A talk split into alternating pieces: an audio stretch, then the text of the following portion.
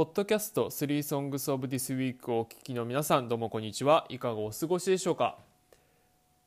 はい本当にお久しぶりになってしまいました。前回が3月の末ですね。えっとこれ撮ってんのが4月の12なんですけれども前回が3月の25日ですか。3週間経ってまして、えー、皆様いかがお過ごしだったでしょうか？私はちょっと時間がなかったっぽいですね。時間がなかったっぽいというぐらいあんまりもう覚えていないのですが。はい。そうですね。もう本当にまあ3週間ぶりということであまたえっ、ー、と今食洗機がね、えー、食洗機のあのピピピって音が聞こえたと思うのですが。あと今日ですねちょっと風が強いんですよ。あのまあここね1週間風強いなっていう日が続いていますけれども今日も風が強くて結構外ガタガタするなという音が聞こえるかもしれません。はいでですねえっと、まあ、ちょっと時間がないという話につながるのですがいつもはあのアルバム1曲アルバム1枚ですねアルバム1枚をピックアップしてその中から2曲を選んででプラスもう1曲まあなるべく新しくリリースされたものをえー、お伝えするという感じなのですがちょっと今週はあのなんかアルバムを本当に1枚じっくり聴く余裕もなくなのでちょっと今週は新しい曲を新しい目ですねそのすごい超最新というわけではないですが、まあ、ここ1ヶ月ぐらいでリリースされた3曲をご紹介できたらいいなと思っています。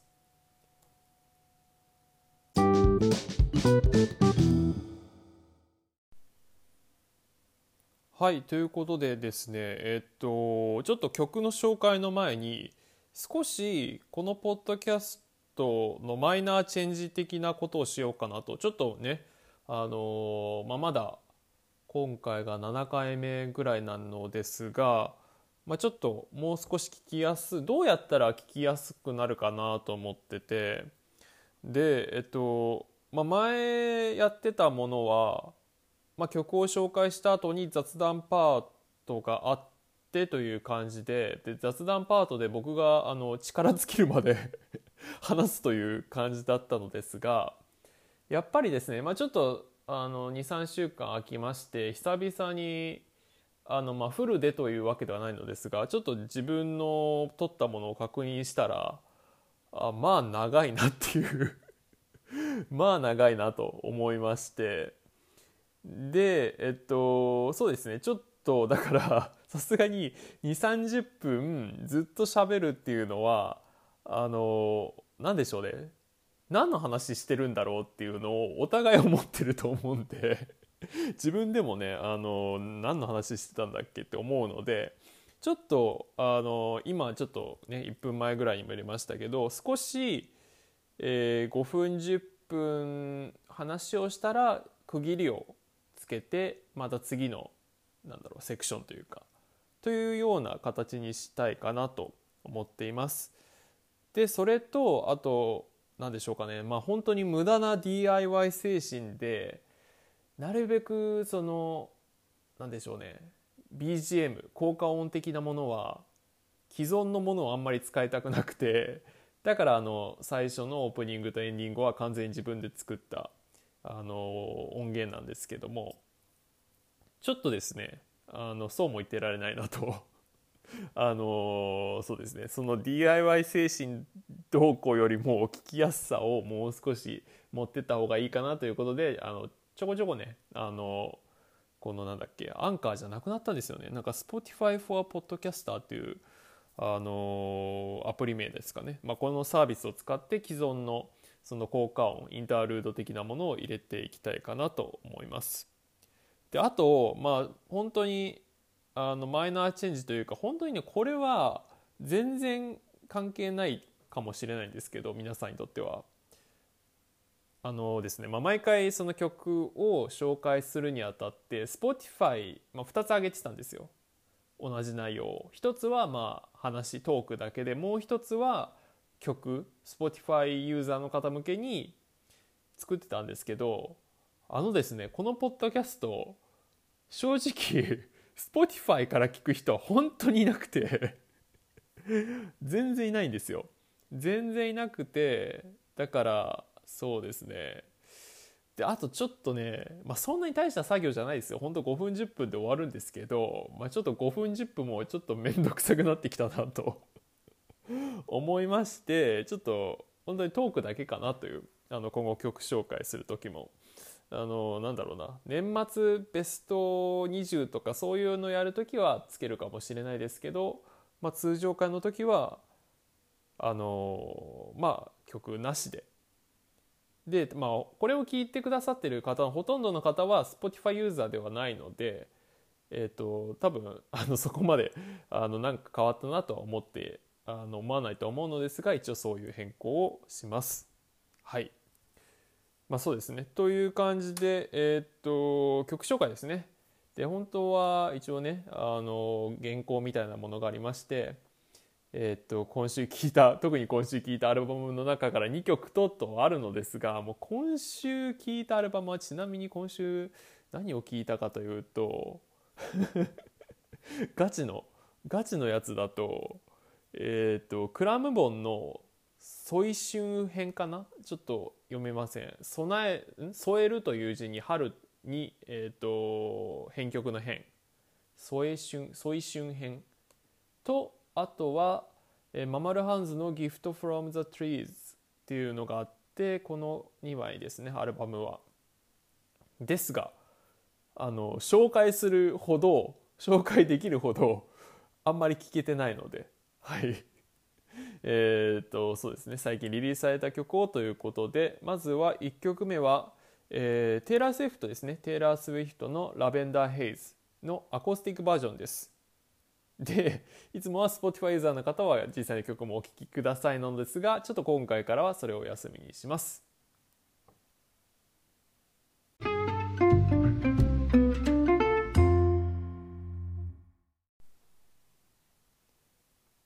はい、えー、1曲目は、えー、テイラー・スウィフトで「ラベンダー・ヘイズ」のアコースティックバージョンでした。テイラー・スウィフトはアメリカのアーティストですね。はい。でえっ、ー、と「ラベンダー・ヘイズ」という曲は去年リリースされたアルバム「ミッドナイツ」の1曲目ででなぜかこのタイミングでアコースティックバージョンが出てという感じなんですよね。ちょっとその経緯はわからないのですが。で元の去年のそのバージョンですね。オリジナルのバージョンはもう本当に何でしょう個人的にはダンスミュージックだなと思っていてで元のアレンジもすごい好きです。もうこのその最初聞いた時にあこの曲でもテイラー・スウィフトのこの「ミッドナイツ」というアルバムはもう勝ったと。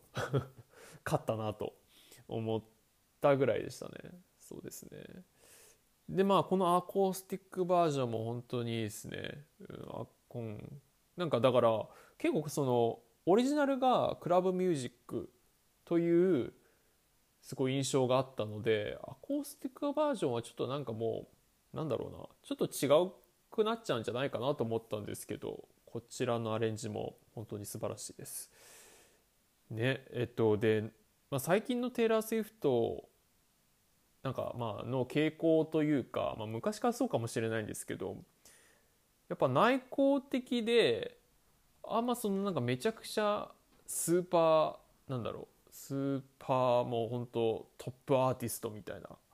感じじゃなくてもうなんか1対1で音楽を聴いてるような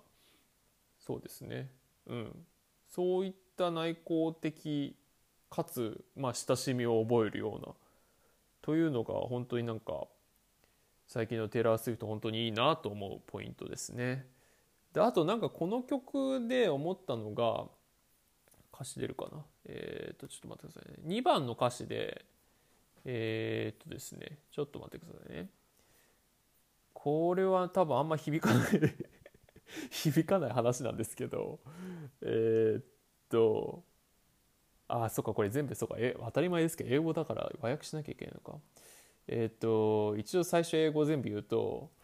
えっ、ー、と all, all they keep asking asking me is if I'm gonna be your bride the only kind of girl they see is a one night or a wife というあのはいちょっと無理やり言いましたけど日本語訳どうなんですかねこれはえっとまあすごいざっくり和訳するといつも彼らが私に尋ねてくれることは何だろう私があなたの妻になること。でなんかそういった女の子を彼らはワンナイトかそれか妻としとしてしか見ないみたいな。すいませんすごいざっくりなんですけど。でこの歌詞をちょっと去年のアルバム聴いた時には全然あの気づかなかったんですけどなんか今回改めて聞いてあこういう歌詞だったんだと思ってそうですね。まあうん。あの心当たりがあるというかそうですね。あのわりかし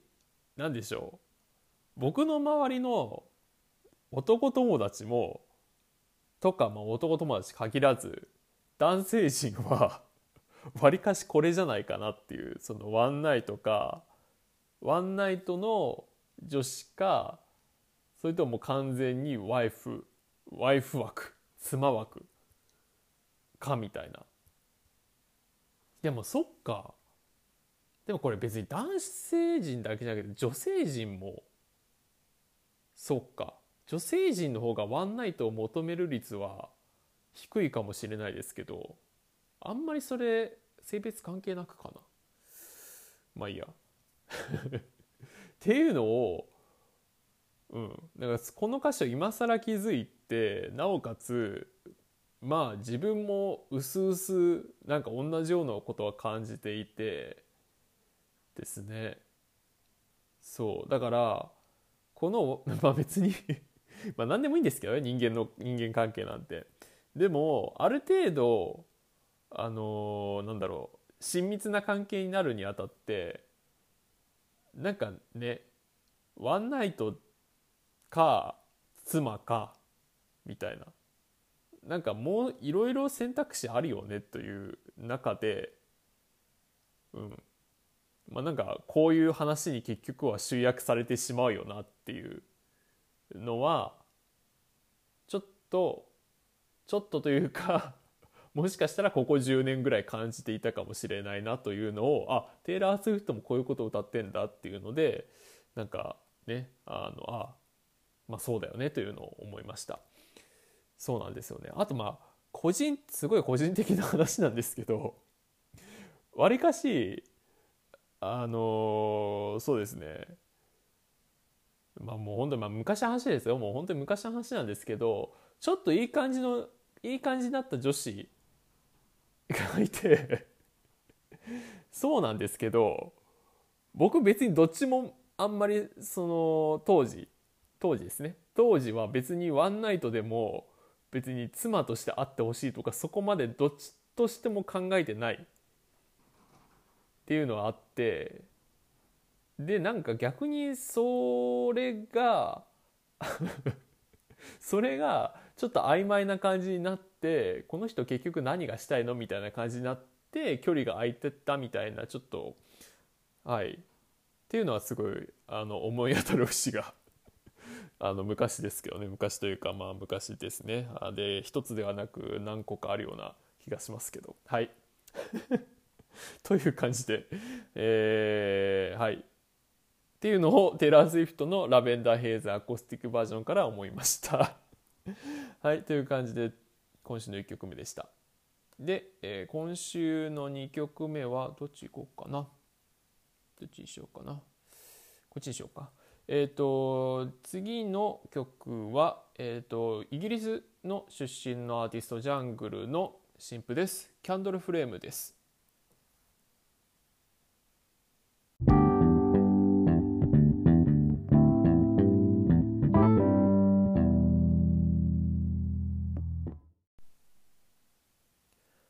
今週の2曲目はジャングルのキャンドルフレームでした。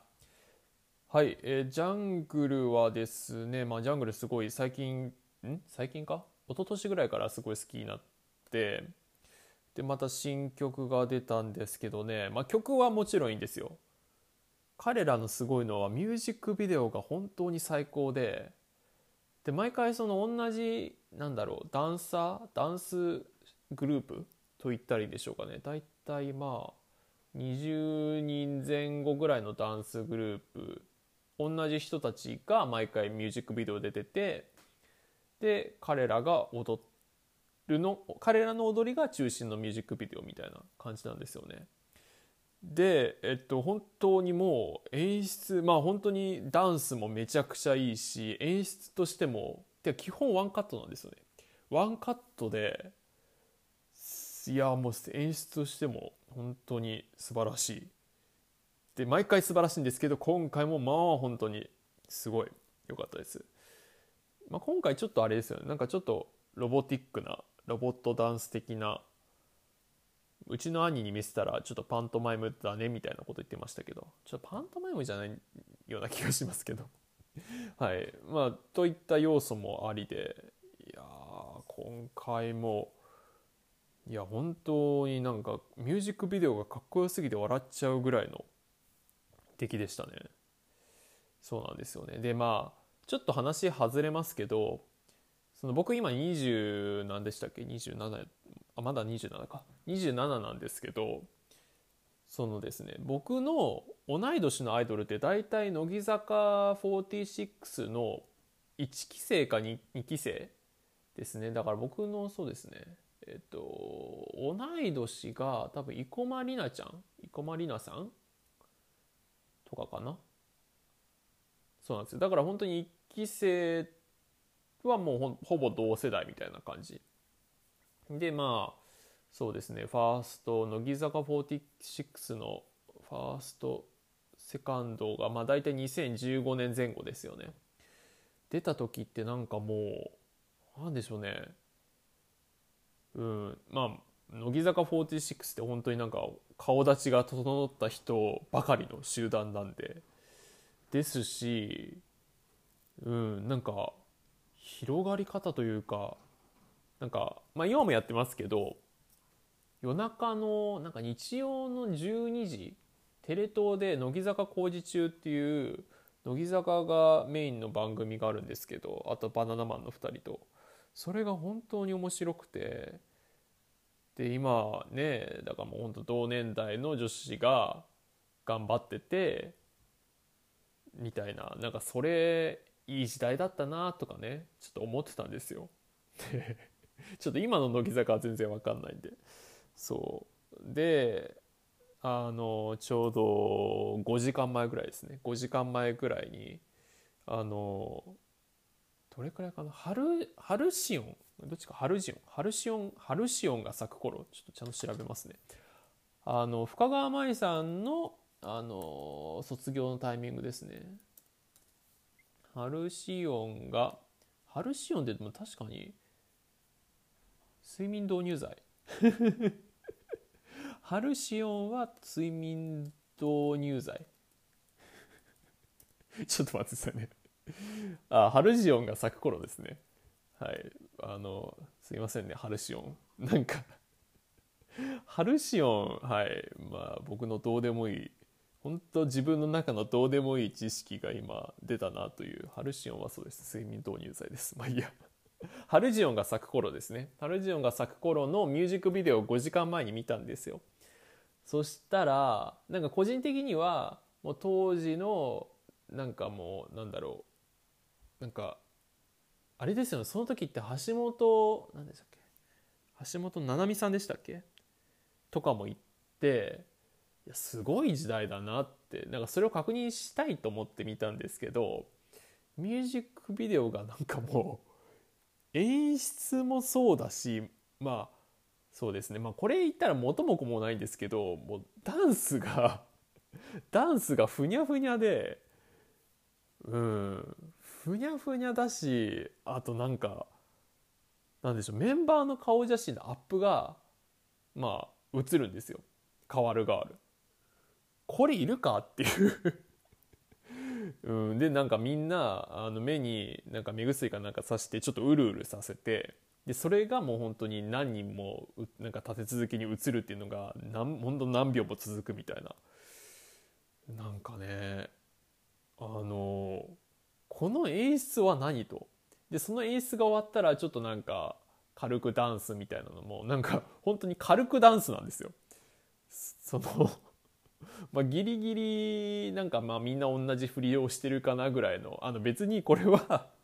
乃木坂46のメンバーをディスりたいとかじゃないんですけど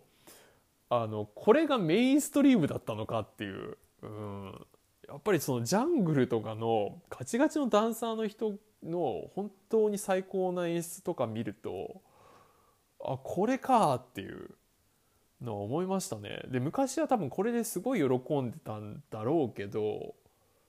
うん、今はやっぱもう、うん、そうですね、まあ、まあ日本ではなかなかないですけど海外で同じぐらいの乃木坂と同じぐらいのルックスの人でもっと歌えてもっと踊りができてみたいな人をやっぱここ数年で結構見てきてそれはいいことなんですけどなんかね昔のだから乃木坂でなんかすごい喜んでた自分はもうなんかこれで喜んでたのかっていうね、うん、なんかそれも別になんか思い出補正とかでもなく、うん、なんかそれはそれで悲しいんですよね。はい。とかね。まああとなんかそうですね。さっきのあの目薬入れてなんか目がうるうるしたメンバーの顔が立て続けに映るみたいな。ちょっとそれ見てても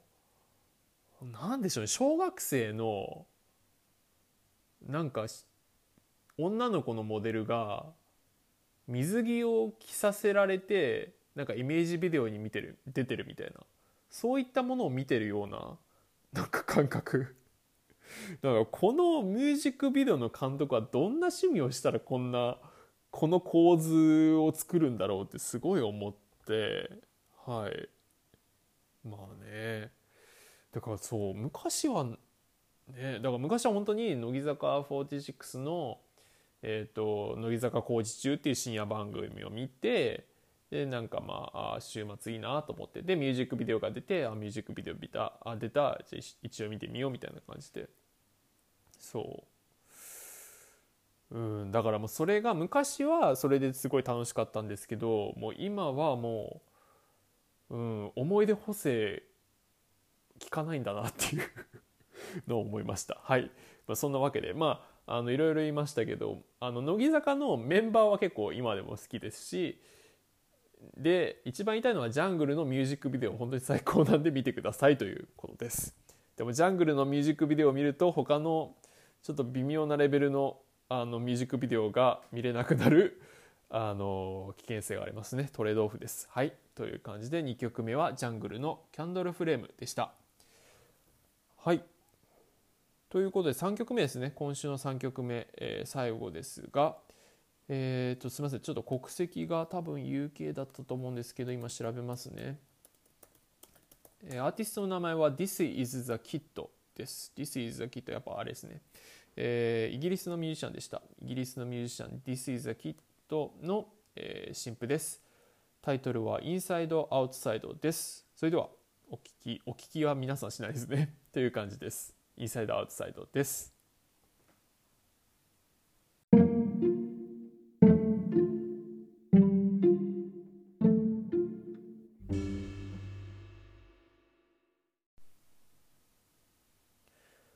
はい、今週の3曲目は This is the Kid で、えー、Inside Outside でした。This Is The Kit は、えー、パリに拠点を置く。本当ですか？あー、なるほど。パリなんですね。えー、で、This Is The Kit というのは、まあ、グループ名というか、まあ、一人なんですけど、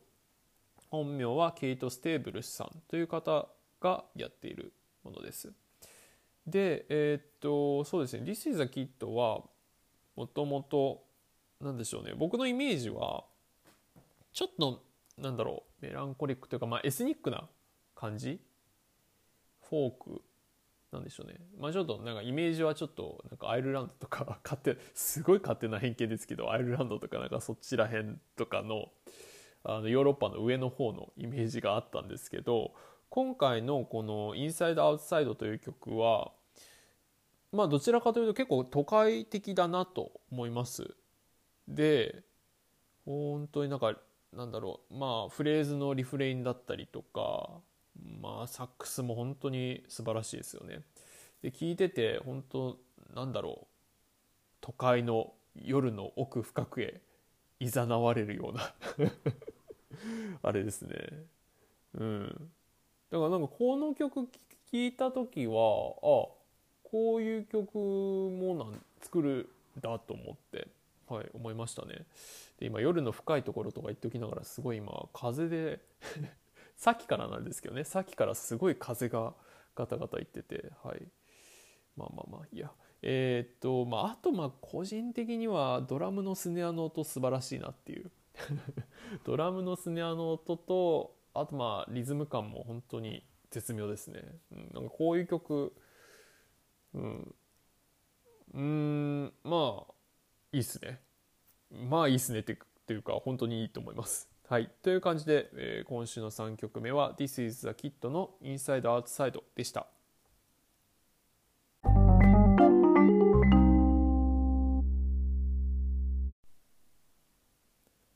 はい、えー、今週の曲3曲ですね、えー、紹介が終わりました。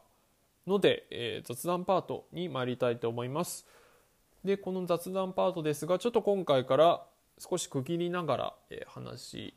ができたらいいのかなと思ってます。まあそうですよね。あの自分があの何でしょうポッドキャストとかまあ他の音声コンテンツ聞く時とかも、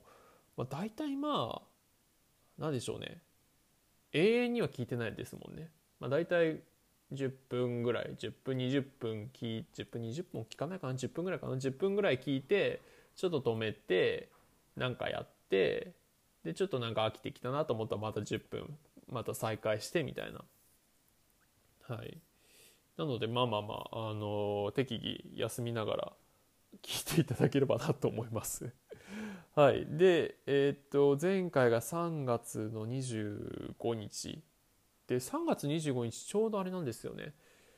え、っと友達と高円寺で会っててでこの日本当にお腹下してて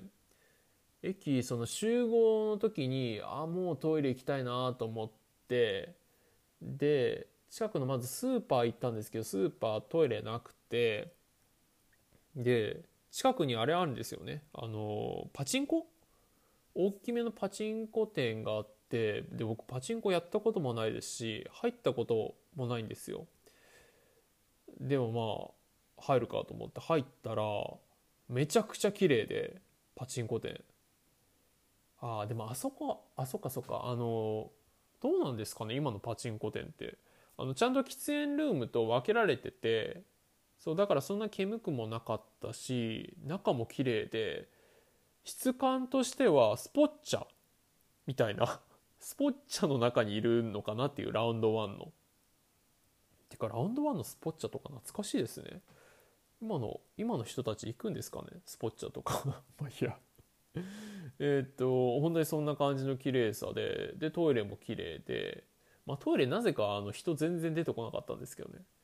あの最初1階のトイレ行って1階のトイレの個室が2つあの誰か入ってたんであ2階行くかと思って。で2階行って2階のトイレも個室2つ空いてあの閉まってて。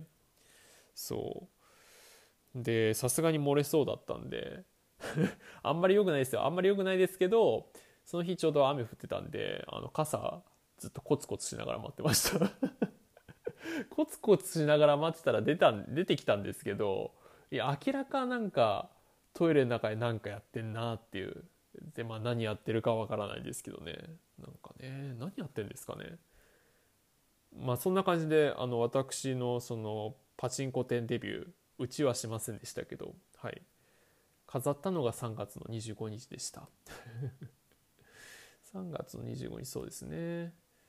でそこから時が流れて、えー、もう4月の半ば4月の半ばですかもう。早いですね。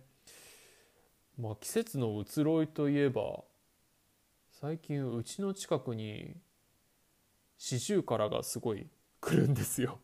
もう本当にどうでもいいと思うんですけどシジュウカラがすごい泣いててであの冬の時期はあの日踊りがよく鳴くのは、まあ、毎年恒例なんですけど今年は特に四十からこの日踊りのフェーズが終わって春になって四十からが本当によく鳴いてて。でこの春の時期って大体、まあ、あの動物の繁殖期なんでカラスだったりとかあと猫か。猫もすごいミヤマンミヤミヤミヤ鳴いて夜中。ミヤミヤじゃないか。ニャーニャーか。泣いてうるさいんですけど今年はそれが少ないんですよね。で逆にシジュウカラがすごい鳴いててうん珍しいなっていうね、まあ、全然カラスよりはいいんでね。カラスは本当に繁殖期間のカラスは攻撃的なんでね。はい。なんかまあそうですね。だからシジュウカラが多いってことはもしかしてカラスが知らない間に駆除されてたりするのかなとかね。思いますね。はい。そうですね。シジュウカラが多いという話とあと季節の移ろいはそうですね。まあ本当に当たり前ですけども桜もねあの散ってでもりもり葉っぱが生えてきて。で何つうかよくわかんないですけど僕あそっかそっか思い出した。あのお昼食べた後にランニングをするようにしてんですよ。その家にいる時。は外出しない時は。昼食べてすぐ行くみたいな。それを始めたのが多分秋冬秋か秋からだったのかな。だからあの外の風景も基本なんか落葉してる？冬みたいな。もう木も裸みたいな感じだったんですけどなんか最近本当にね葉っぱがもりもり生えてきてもう全然自分が知らない光景になってきてね、うん、ここはどこなんだろうって 走りながら思ってます。あの自分の近所っちゃ近所なんですけど、うん、なんでかな？まあいいや。ああまあいいや。えっとそうですね。あと季節の移ろいといえば外国の人が本当に増えたなっていう。なんか昔まあそうですね。去年からもちらほら観光客の外国の観光客の、ね、人たち増えてきましたけど最近ほんと特に朝ですね。朝のラッシュの時間とかすごく多くてでまあみんな朝のラッシュの時間、まあ、通勤の時間とか、まあ、そんなねみんなスーツ着て顔死んでるわけじゃないですか。その中でその朝からねあの外国の人がスーツケース引きずりながらねなんかすごい顔を輝かすんですよ。ついに来たぜジャパンみたいな。この COVID のリストリクションなんだっけあのなんかそういう制限みたいなのもなんかもうなくなってでついに来たぜみたいな。なんかそういう本当ね晴れやかな顔をしてねなんかなんだろう。東京という街でそんななんか輝かしい顔をしてる人もいるんだなっていう。なんか東京来て喜ぶ人っているんだなっていうのはね思いますけどまあなんかねまあそれも一つの季節のねえーと、移ろいかなと、はい、感じてます。まあなんかまあいないよりもいた方がいいですね。そういう人もね。はい。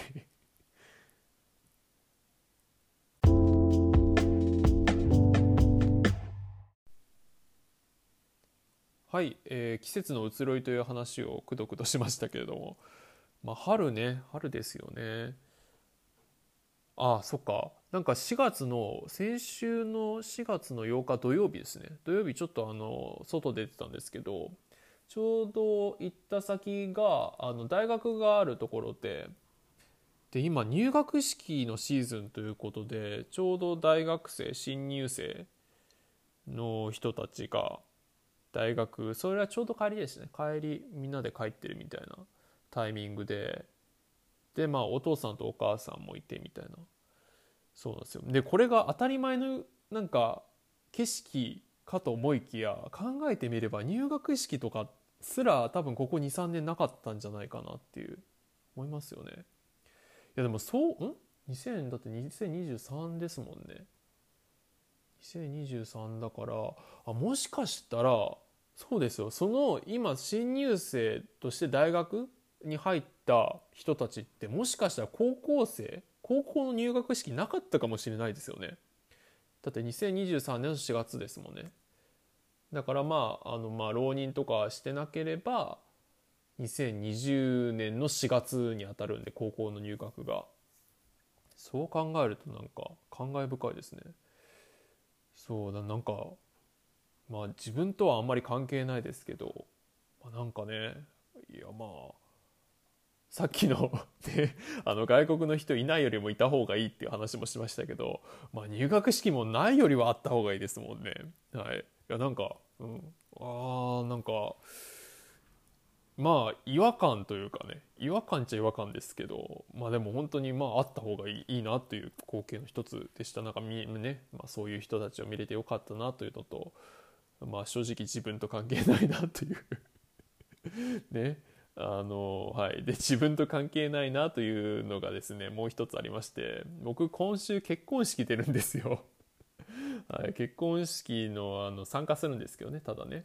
参加してねあのまあこれはもう毎回言ってますけど人の結婚はわりかしどうでもいいと思ってるので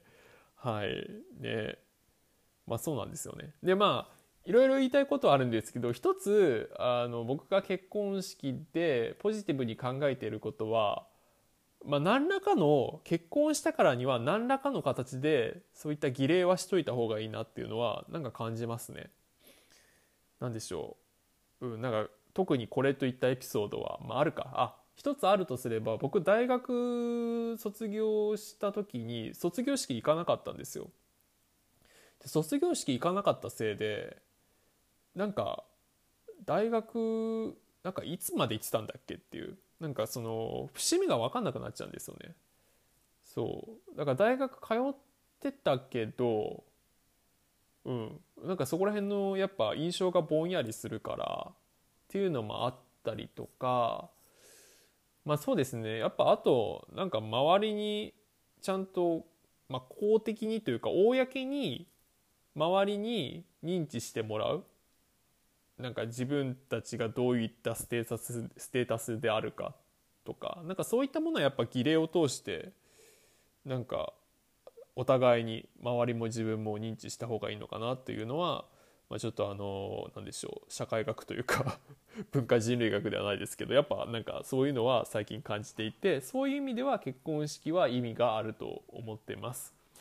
で、えっと、今からする話はあのまあ、あの本人ご本人たちは結婚式をやる意味はすごくあると思うんですけどじゃあ僕参加する僕にとって何か意味があるのかという。ね。あのそうなんですよね。でまあでもまああるありますよね。まあなんかね。あのすぐなんだろうな、まあ、こう呼ばれるうちが花というかね、はい、っていうのもありますしね。まあそんなね。本当人生にね。まあ世の中たくさん結婚式ありますけどその個人の結婚式はねまあ一生で1回か2回か3回くらいねしかないので。はい。ねまあそうなんですけどね。まあ違うんですよ。こういうこういうことが言いたいのではなくて僕が言いたいのはどういった心持ちで臨めばいいのかというところですよね。はい、で前回ですね、まあ、僕今回で2回目なんですよ。1回目出たのが、まあ、さっきも言ったん？2020あ2年前ですかね。2年前か3年前か分かんないですけど、まあ、まあ絶賛、あのー、行動規制が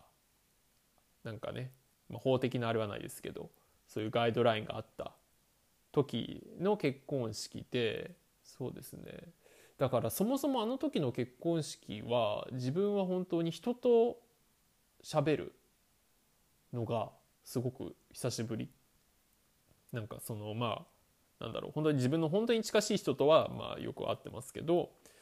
うん、なんかそういう不特定多数で集まるみたいなのは本当に久しぶりで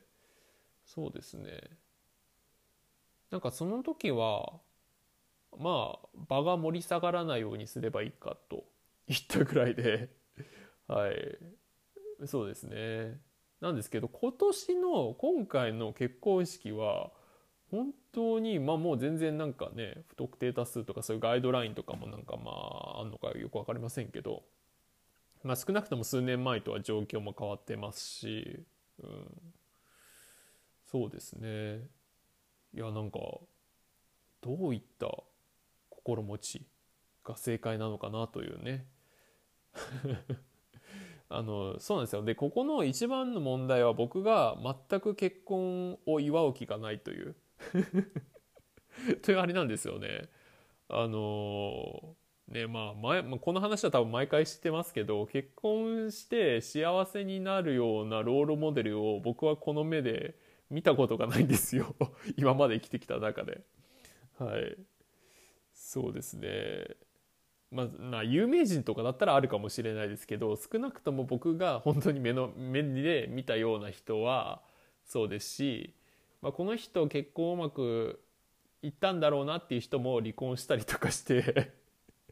本当にねあのだから誰っていう結婚イコール幸せという定義にしたのは誰っていう 思ってるんですけどね。いやだからなんか全く人の結婚がそれが始まりなのかそれとも終わりの始まりなのかっていうのはね毎回思ってますけど。はい。ちょっとここら辺で一回 ストップにした方がいいですねあこういうねこういう時のためのあの次のセクションですね。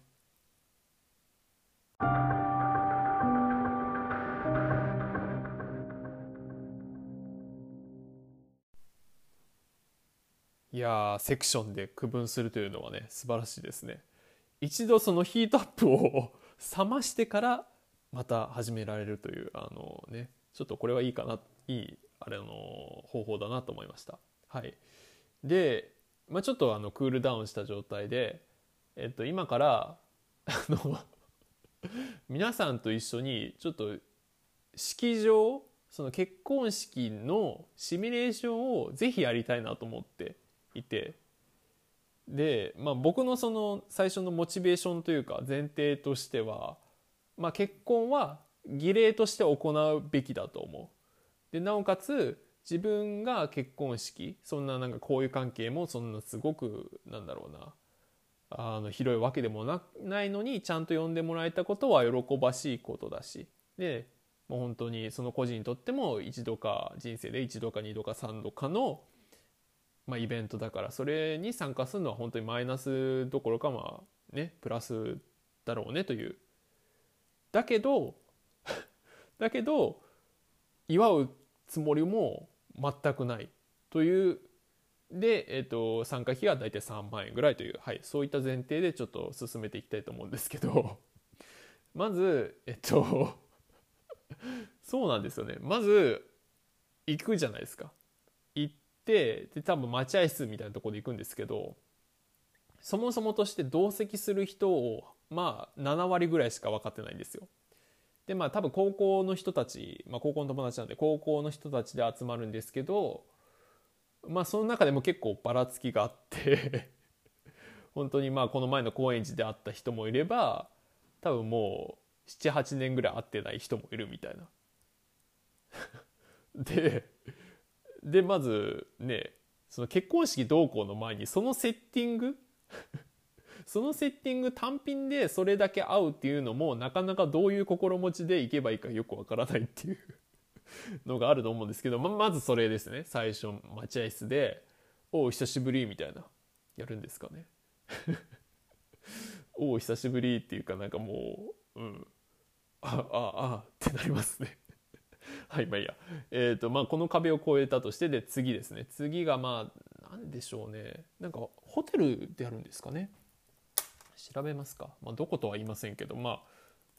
まあそんなまあまあ普通にあの式場として使われるようなホテルですね。でそこで挙式はなんかチャーチ的なやつあるんですかね？えっ、ー、とホテルは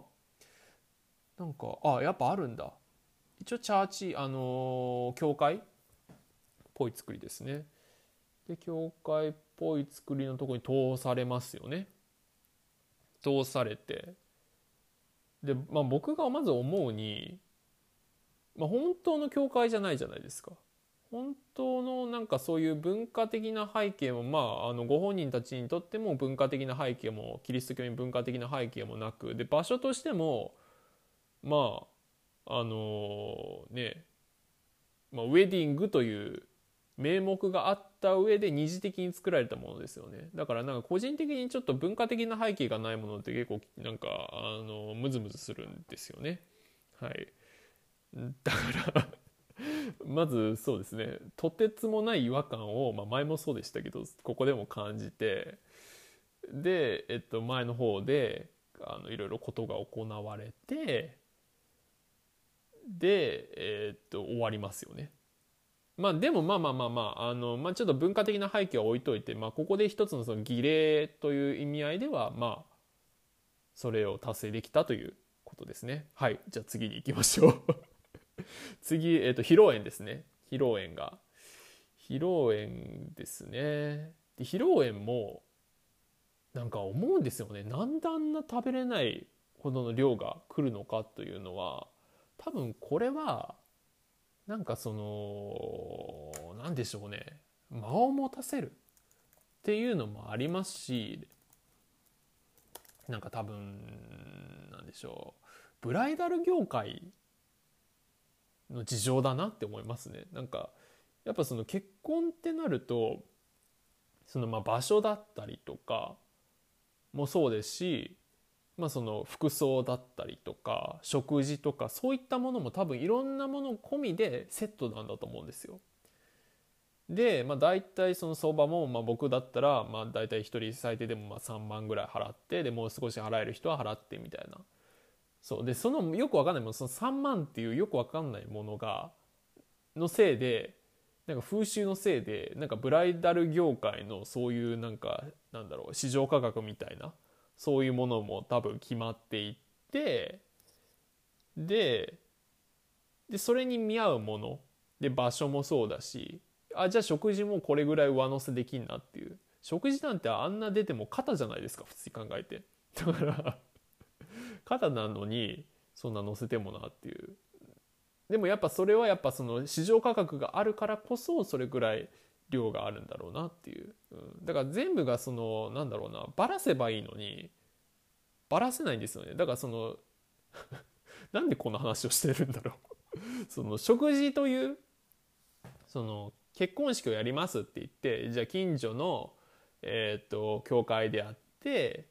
でじゃあまあ披露宴は近くの、まあ、まあ、何でもいいですけどバーベキュー会場でも何でもいいんですけど、まあ、なんかそういうところででケータリング呼んでみたいな。多分そういってなんかそういったその業種ごとに区分化できればあのコストを抑えられるのになんか結婚式っていうワンセットで決められてるなんかからなんか余計なことが生まれてしまう。その量が出てきたりとか。はい。ですね。何の話をしてるんでしょうね。まあいいや、まあ、僕そうだから 知りたいのは原価率とかそういうことを結構知りたいですね。はいまあいいや。えー、っとで、えー、座ります。披露宴。座って。でなんかまあまた新郎新婦バーンって出てきて。で挨拶があってみたいなね。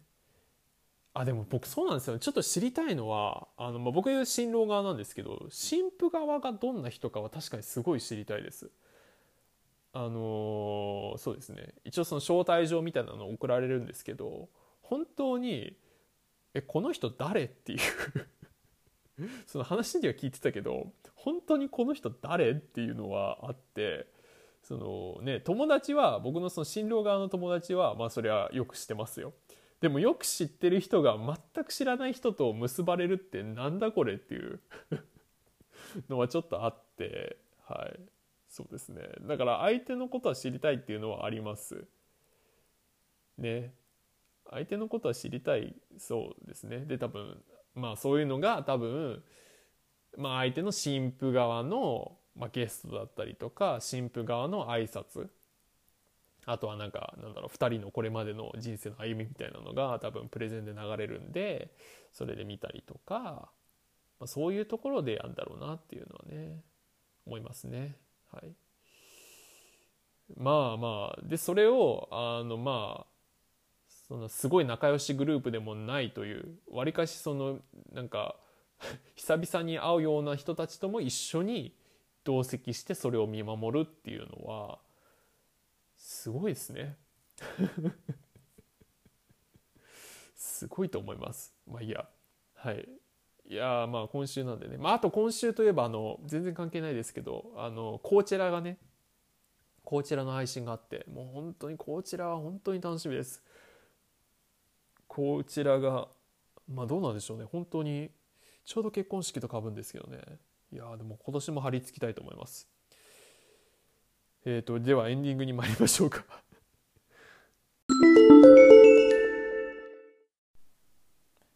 はいということでエンディングです。えっ、ー、とまあそうですね。あのすいませんね。結婚式の話が長くなってしまったのですが。うん。まあなんかそうですね。その何とも言えないポイントはやっぱりあの今回は、まあ、僕がその新郎側の友人なんですけど神父さんがどういった方かというのを知らないからなんかちょっとなんだろうな。まあ、どうせ離婚するとかなんか そういうそういうそういう話はしてませんけど、まあ、僕の、ま、周りね。僕の周りはどうせ離婚したというあのあれなので。なんかそういうちょっと悪い方向に捉えがちですけど結婚式で新婦の方がすごくいい人であこの2人だったら本当に末永くやっていけるんだろうなというなんかそういう確信を得られたら多分僕は本当に結婚式満足するんだろうなと思います。はいうんまあ、あとまあどうでもいいですけどもこれも本当脱足ですけど一昨日ぐらいにネットでちょっと見てたのが、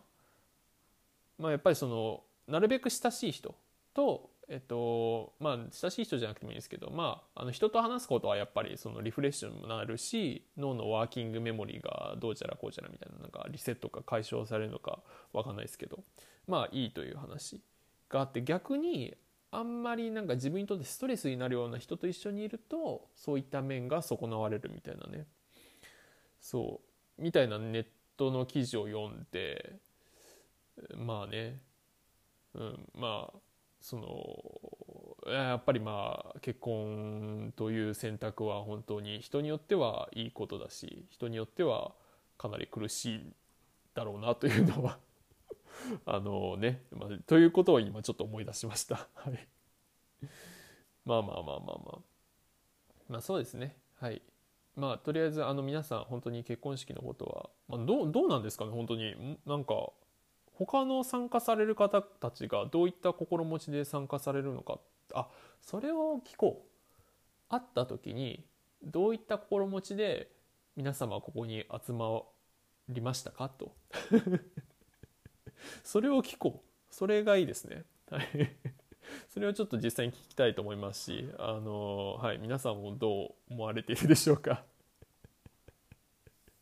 はい。そうですね。やっぱやっぱね個人的にはねあの結婚イコール